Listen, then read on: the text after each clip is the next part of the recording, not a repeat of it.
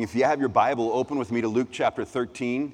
We're going to only camp in a few verses, four or five verses. Luke chapter 13, beginning in uh, verse 31, uh, and we'll go to verse 35. And it looks like when you first look at this passage that Jesus is in a playground standoff um, with a little bit of name calling and all that. But as you slow down and actually get into it, you realize there is a bunch being said in a very short amount of time.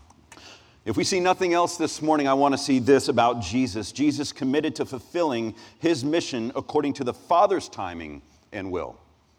Jesus committed to fulfilling his mission according to the Father's timing and will. The reality is, the invitation of Jesus isn't to just believe and then wait for heaven. And uh, a lot of times, though, we preach, come believe and sit. But what Jesus invites us is believe and follow. Follow Jesus. Watch Jesus. Obey Jesus. And just to tell you very forthrightly, there's a lot that Jesus calls his people to that is not easy. And quite honestly, I would even argue, is impossible. The calling of Jesus isn't a light-hearted, easy comfortable calling. It is one of obedience and of suffering and of pain and of rejection and of hurt. But the beautiful thing is, unlike any other religion or any other manager or any other boss or any other leader, Jesus has gone before us to endure suffering, to endure the wrath of God, to endure hardship, so that through him we have a way not only to see the finish line and achieve it, but to have the strength to endure it as it goes on by His Spirit. And that's the hope we have as we see and follow after Jesus. So, more than us talking a bunch about us, I want to talk about Jesus as he engages with these people called the Pharisees. Starting in verse 31. At that very hour, some Pharisees came and said to him, Get away from here, for Herod wants to kill you. And he said to them, Go and tell that fox, Behold, I cast out demons and perform cures today and tomorrow, and the third day I finish my course. So, the Pharisees, it's interesting when you read a bunch of different commentaries, people want to put some of these Pharisees in a nice light, but why would Jesus go tell his buddies to go tell Herod? Jesus knew they would go back and report whatever he said. Pharisees, after all, were the group of people that wanted to stop Jesus because they believed he was leading people astray. And while some Pharisees did eventually come to believe in Jesus as Messiah, I would say this confrontation is one to try to get Jesus to go away from Jerusalem. After all, Jerusalem is the hub of Judaism at this time, the place of gathered worship, and the place of influence. And so these Pharisees come up to Jesus. Now, mind you, if, if you recall Luke 13, if you, if you don't, I'd encourage you to go back and read it this week because we'll be in Luke 14 next week. But in Luke 13, Jesus is bringing all types of warnings. He's telling, now, now mind you, when you tell a non believer, non religious, non Jewish person to repent, change their direction, change their orientation, change their belief, that is understood to a Jewish mind in this time. But earlier in this chapter, he was telling God's chosen people, the Jewish people, to repent. And that wouldn't be a warm invitation for the religiously righteous, those who are well behaved and perform according to their rituals. That would be offensive. And so some people might view Jesus as just being provocative and confrontational, but as we get deeper into these few verses, we'll see that his urging of them wasn't based upon mere anger or mere tit for tat mentality, it was intended out of great compassion for the fact that they had gotten so blinded to their own need for dependence on the Father that they had created their own righteousness based on obedience. And that righteousness is not good enough. It's not good enough. So, the very hours Pharisees came and said to him, Get away from here, for Herod wants to kill you. Seems like a good warning. Herod indeed wanted him to be stopped. Herod did not want to share any allegiance or any power or any authority with anyone else. He wanted to be the king of the region. And Jesus, now, now mind you, oftentimes we preach Jesus as this timid and soft, weak, spineless Savior that just come to me And while he could be tenderhearted and compassionate, he was also determined. He says, Go and tell that fox. Why would he say that? Was he saying, hoping they wouldn't say anything? No. He said, Go tell him. Go tell this man who has an illusion of power. Go tell this man who thinks he is in control. Go tell this man who believes that he has any authority over life and death at all. While he had judicial authority, the only person that can give life and take life is God. After all, Jesus' life wasn't taken from him, it was given. He laid it down. So he said, Go tell that fox. Now, we might be thinking all foxes are cute. I think we might even seen some on this campus, so be careful. I mean, it's Brenham. I mean, there's, there's animals.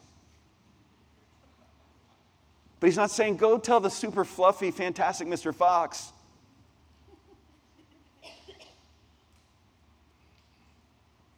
The deceptive, sly, and in antiquity could sometimes mean useless ultimately powerless, rodent like.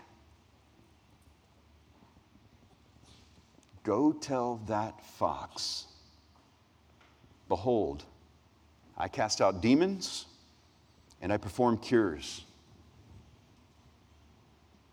Who has more authority over life?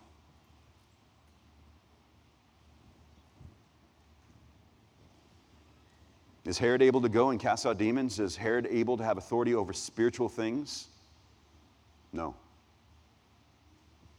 Herod might believe that he is able to take life, but is he able to give it? Is he able to restore it?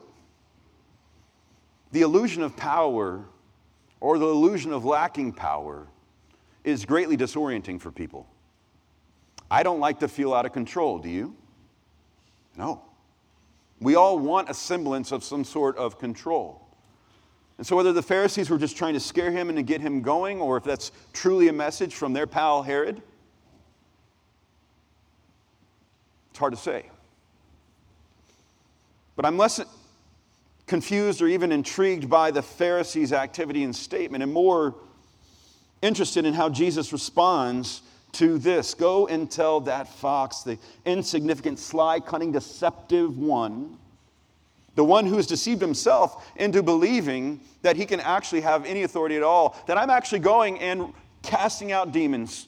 Spiritual things are under my submission and they have no power where I tell them they have no power. And illness and being crippled and lame and broken has no ultimate power compared to my power.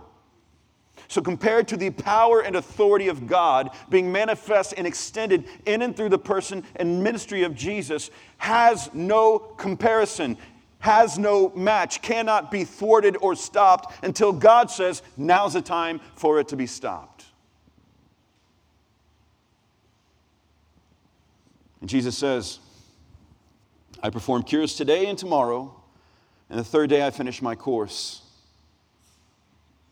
It's not literally three days later he's done, but he's saying, in my timing, according to my authority, when I say so, it will be done.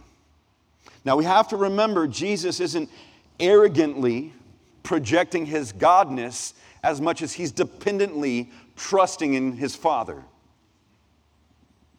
He's not arrogantly projecting his godness He's submitting to the Father. While he is fully God and he is fully man, we can see that Jesus lived by faith and not by fear.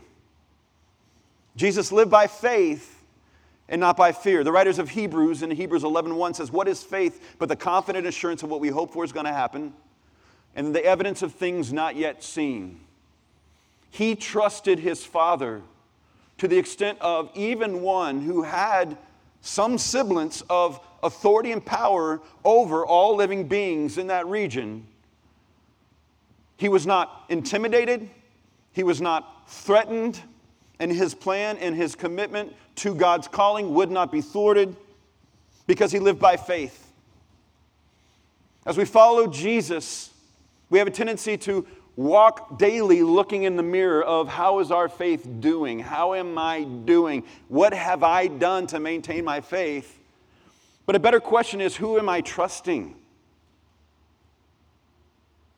Who or what am I trusting?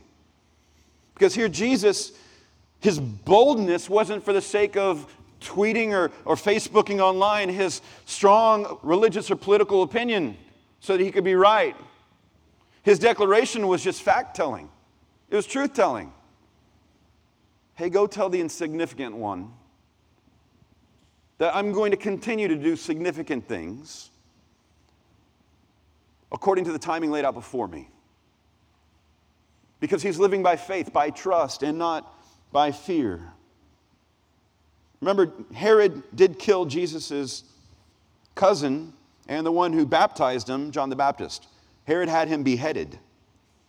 So obviously, Herod did have some say over life and death. But as typical, Jesus goes beyond just that which is seen and immediately perceived to express truth not only to those Pharisees whose hearts were hardened, but also to Herod whose heart was sly.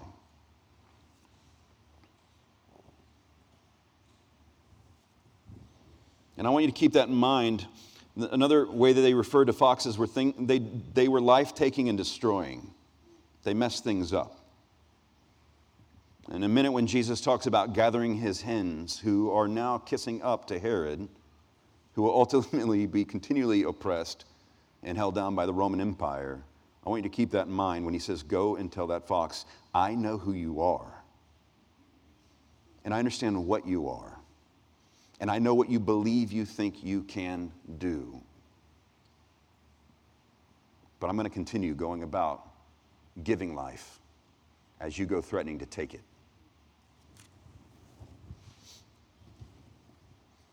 Pick up in verse 33 with me. Nevertheless, I must go on my way today and tomorrow and the day following.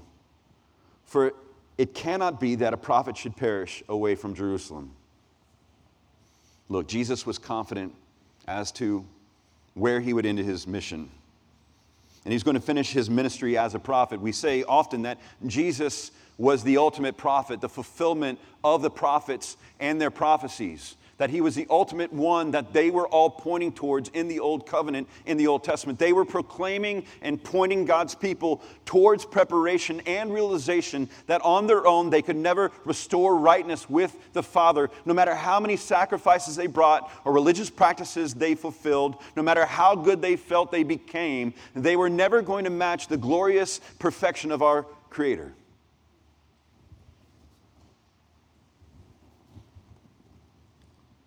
And understand this Jesus, Jesus wasn't saying that all of the prophets had died in Jerusalem. Not all of them had, but many did at the hands of Jerusalem, which is representing greater Israel. Read throughout scriptures throughout the time when God would send his prophets to realign his people towards relationship and faith, his people would rebel and silence them. And thank God that God's ultimate prophet cannot and will not be silenced. Amen? He won't be silenced, even by death. His life continues to speak. Even through his resurrection, it continues to speak. But ultimately, Jesus was acknowledging that he was to die both in and at the hands of Jerusalem.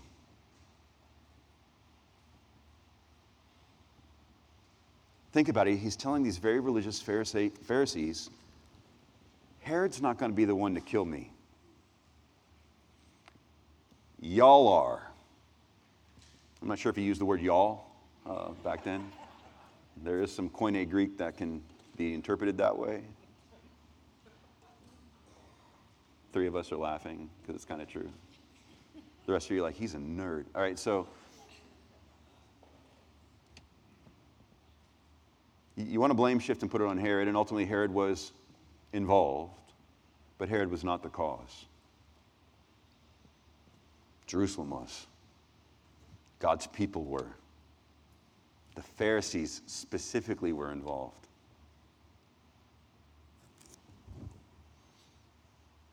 Look, Jesus knew he would be rejected, but he obeyed anyways.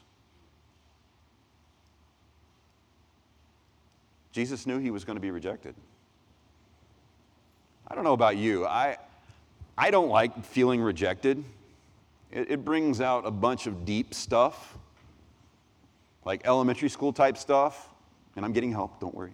Uh, but it, it, echoes a lot of wounds. I mean, what do humans want? We want to be safe and accepted. We want relationship. We want to be meaningful in our lives, and we want our relationships to bring about great meaning. And the reality is, that sin breaks those relationships. And a lot of times, our obedience is contingent based upon acceptance. If it's acceptable, then it's, it's okay to obey. But, but quite honestly, what we can see from King Jesus as he's leading through this time is that Jesus obeyed even though he knew he would be rejected, even though he knew his own people would not approve, even though he knew that they would cry out for his death, even though they would long to see him stopped and silenced because he was disrupting their hope in themselves to be made right with God through their obedience to rituals or through the birthright faith relationship they were meant to have. He knew he would be rejected. At this point, he knew the story. But he obeyed anyway. And then, and then in verse 34, we see his heart. We see the compassion that he's not just name calling, he's not just um, trying to give a proverbial nanny nanny boo boo. He's cutting through the nonsense and saying, That guy's irrelevant. Here's what matters. Oh, Jerusalem, Jerusalem, the city that kills the prophets and stones those who are sent to it. How often I would I have gathered your children together as a hen gathers her brood under her wings, and you were not willing. Thank you for being concerned for my safety. Go tell that fox I'm going to continue on. But here's the real issue. Here's what really matters. How long have I desired for you and yours to come under my protection, my guardianship, the liberation that the Father brings to his people, but you continue to refuse? You are unwilling. I love how Jesus pushes right through the symptoms, the manifested symptoms, the things that are showing, and says, nah, uh, let's go to the source. Herod's not the real problem, your unbelief is.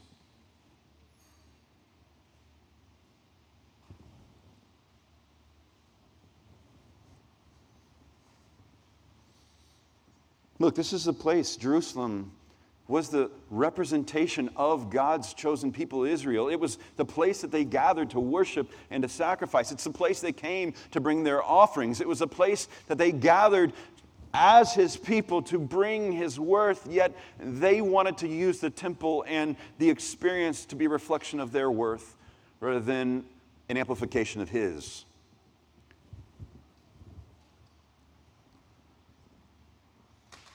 In Israel, Jerusalem, were historically the people that killed their own prophets. So, Jesus, the Son of God, fully God, fully man, humbled himself to become flesh, sent to his own people first, knowing the historical trajectory of rejection of the majority of prophets throughout history, did not use this time to call Herod a fox and to call them a bunch of choice names but rather called out in compassion with invitation for them to come and hear, for them to come and trust, for them to turn around, for them to be acceptable to God, not through their birthright, but through Christ.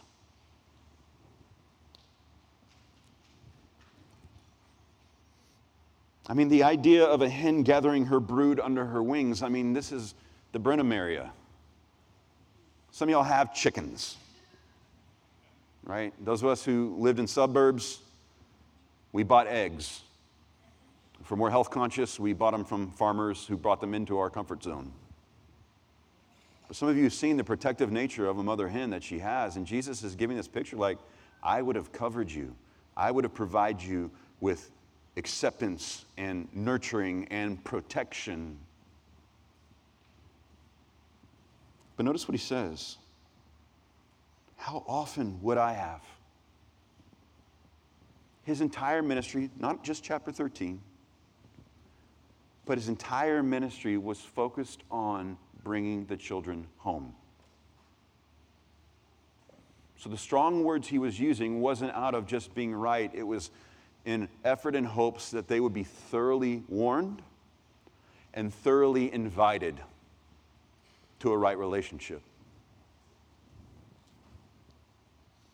Says, I, I've longed to gather you. These other prophets were coming in obedience for the Father to gather you. How do you respond to the one coming to bring you home? You kill them. You reject them. But he still says, How often would I gather you? He longed for them to repent and enter the kingdom. He wanted to be their protection, not them butting up to a non believing Herod, but to the King of Kings and Lord of Lords. They were unwilling. Let's break this down. Unwilling. They were unwilling to trust. In fact, oftentimes people say the basis of all sin is pride. That's what Augustine or Augustine, depends on how you like to pronounce it, says that, that the root of all sin is, is, is uh, pride. The root of all sin is pride, but really the issue of sin is mistrust, misplace, or lack of trust. I mean, every relationship is founded on trust. You are unwilling to trust is what he's saying. And look, trusting Jesus is the only hope to have a restored relationship with the Father. That's the only hope. It's the only hope for your marriage to be re- reconnected and in, in your relationship to be restored. It's the only hope you have for continued provision and protection in this life. It's the only hope you have if provision and protection runs out in this life and it leads to death that you have eternity with the Creator. It's the only hope. And so when we preach week in and week out and, and, strive to center on the gospel each week here, it's not to point out how messed up we are, it's to focus on how great He is and that He's inviting us to more of Himself to liberate us from the addiction we have to ourselves and to our stuff and to our worth and to our security and liberate us towards the freedom that He has purchased through His life, death, and resurrection. This freedom, this power is afforded to us not because we deserve it or have earned it or where we've been born, but because solely it was God's pleasure to provide it through His Son. He would have gathered them and restored them and connected them and freed them. But sadly, he says in verse 35 Behold, your house is forsaken. It's a solemn charge that the power and presence of God has truly left. When we pray, God, forsake me not, forsake us not, do not leave us.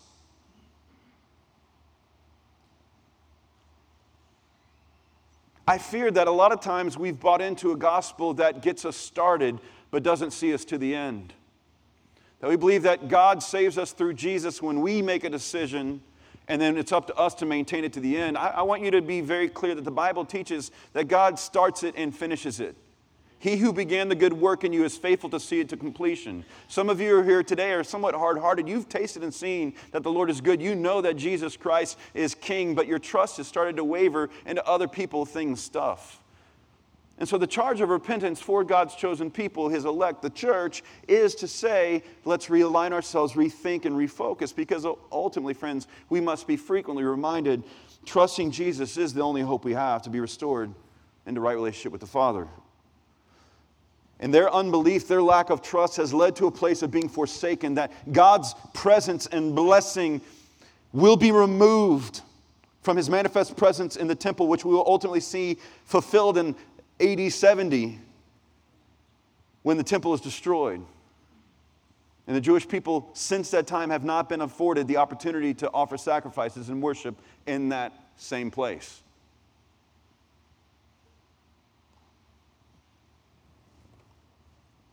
Your house is forsaken. You have to make a decision if Jesus, who is showing signs and wonders, offers this declaration.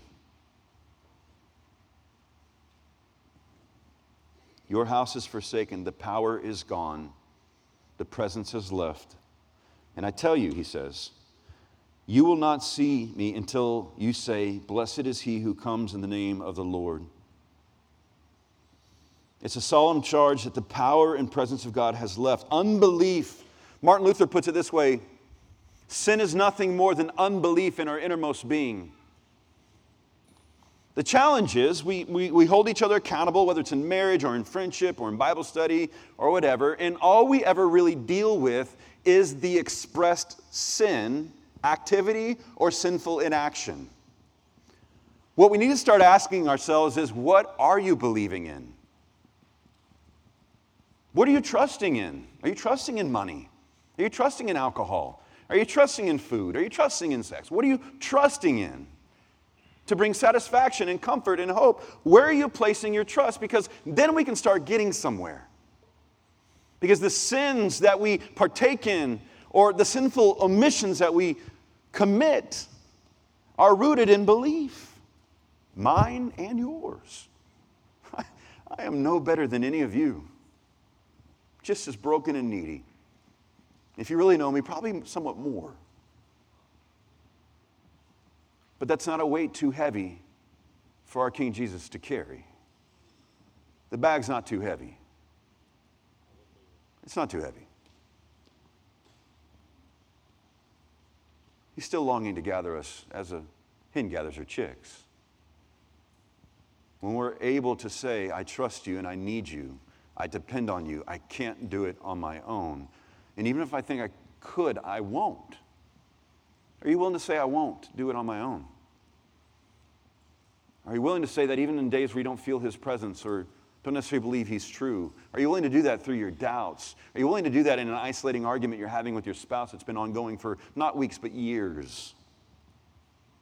Are you willing to say, God, I trust you? Work in me. But he says, Blessed is he who comes in the name of the Lord. This, this declaration isn't just a foreshadow towards him saying, Watch when I come back. It's them coming to a place of realization in this life or the next that he is indeed the Messiah. And so I want to give you three little takeaways and we'll be done and hopefully beat the Methodists to, brec- to lunch.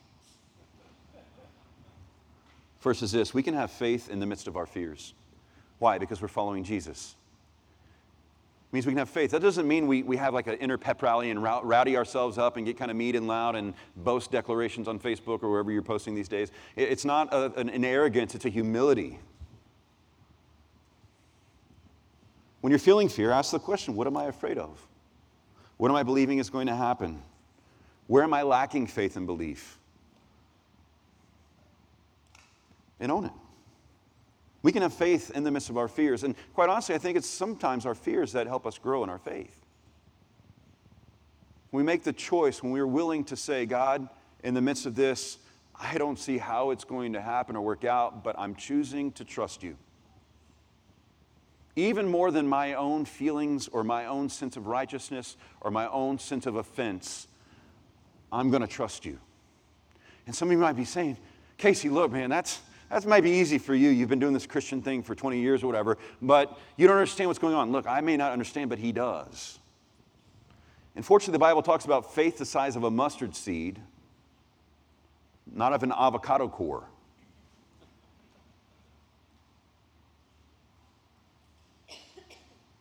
I mean, that's even a prayer of, I don't even see how, but God.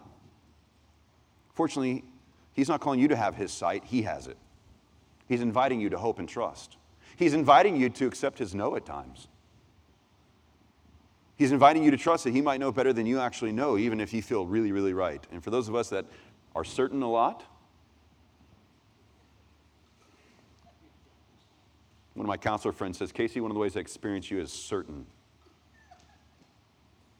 I'm certain a lot. I'm really scared inside, but I'm certain outside. I experience you as certain. Well, those of us that are certain need to have a variation for hope and trust and deferring and be okay when things don't go certainly our way. But for those of you that are crippled by fear or have lost hope, the beautiful nature of the Christian faith is that it's not intended to be lived in isolation or alone, but in relationship with each other and with the Lord. So we can have faith in the midst of our fears. That's the power that, that's, that's given to you to take from Jesus. If you're a follower of Jesus, that's yours to have. It's not for you to muster up. I, I, we can cry out like the man, God, I do believe, but help my unbelief. We, we, can, we can say that prayer not with shame or guilt, but with honesty. Not there yet. Help. The second thing we can learn from watching Jesus in this is that we can choose obedience over convenience. We can choose obedience over convenience. Whether it's with how we steward our money and our time, whether it's how we approach our spouses, it's, it's how we follow after Jesus, it's how we choose to have harder conversations, it's how we choose to own and confess our brokenness at times. But through Christ, we can choose obedience over convenience. That's been given to us already. The way has been, the path has been carved, and the Holy Spirit and the Word of God gives us an easy tag that gives us permission to choose obedience. And if you're not sure what obedience looks like yet, we go back to the first thing I just said, where we can have faith in the midst of our fears. Sometimes you swing and you miss. The last thing we can see in this passage, and we'll wrap up, is that we can enjoy a growing relationship with the Father through Jesus. That we don't have to live forsaken. And the reality is, for many, many years, we have taught, come to Jesus so that you don't go to hell, but we never really talked about Yes, it's torment and it's torture and it's isolation, but think about it it's isolation, it's absence of relationship, which is at the crux of what sin has caused. It's absence of all things good because God is good. It's absence of his protection and of his power and of his peace. It's absent of his love and his kindness and his patience. It's absent of true life and community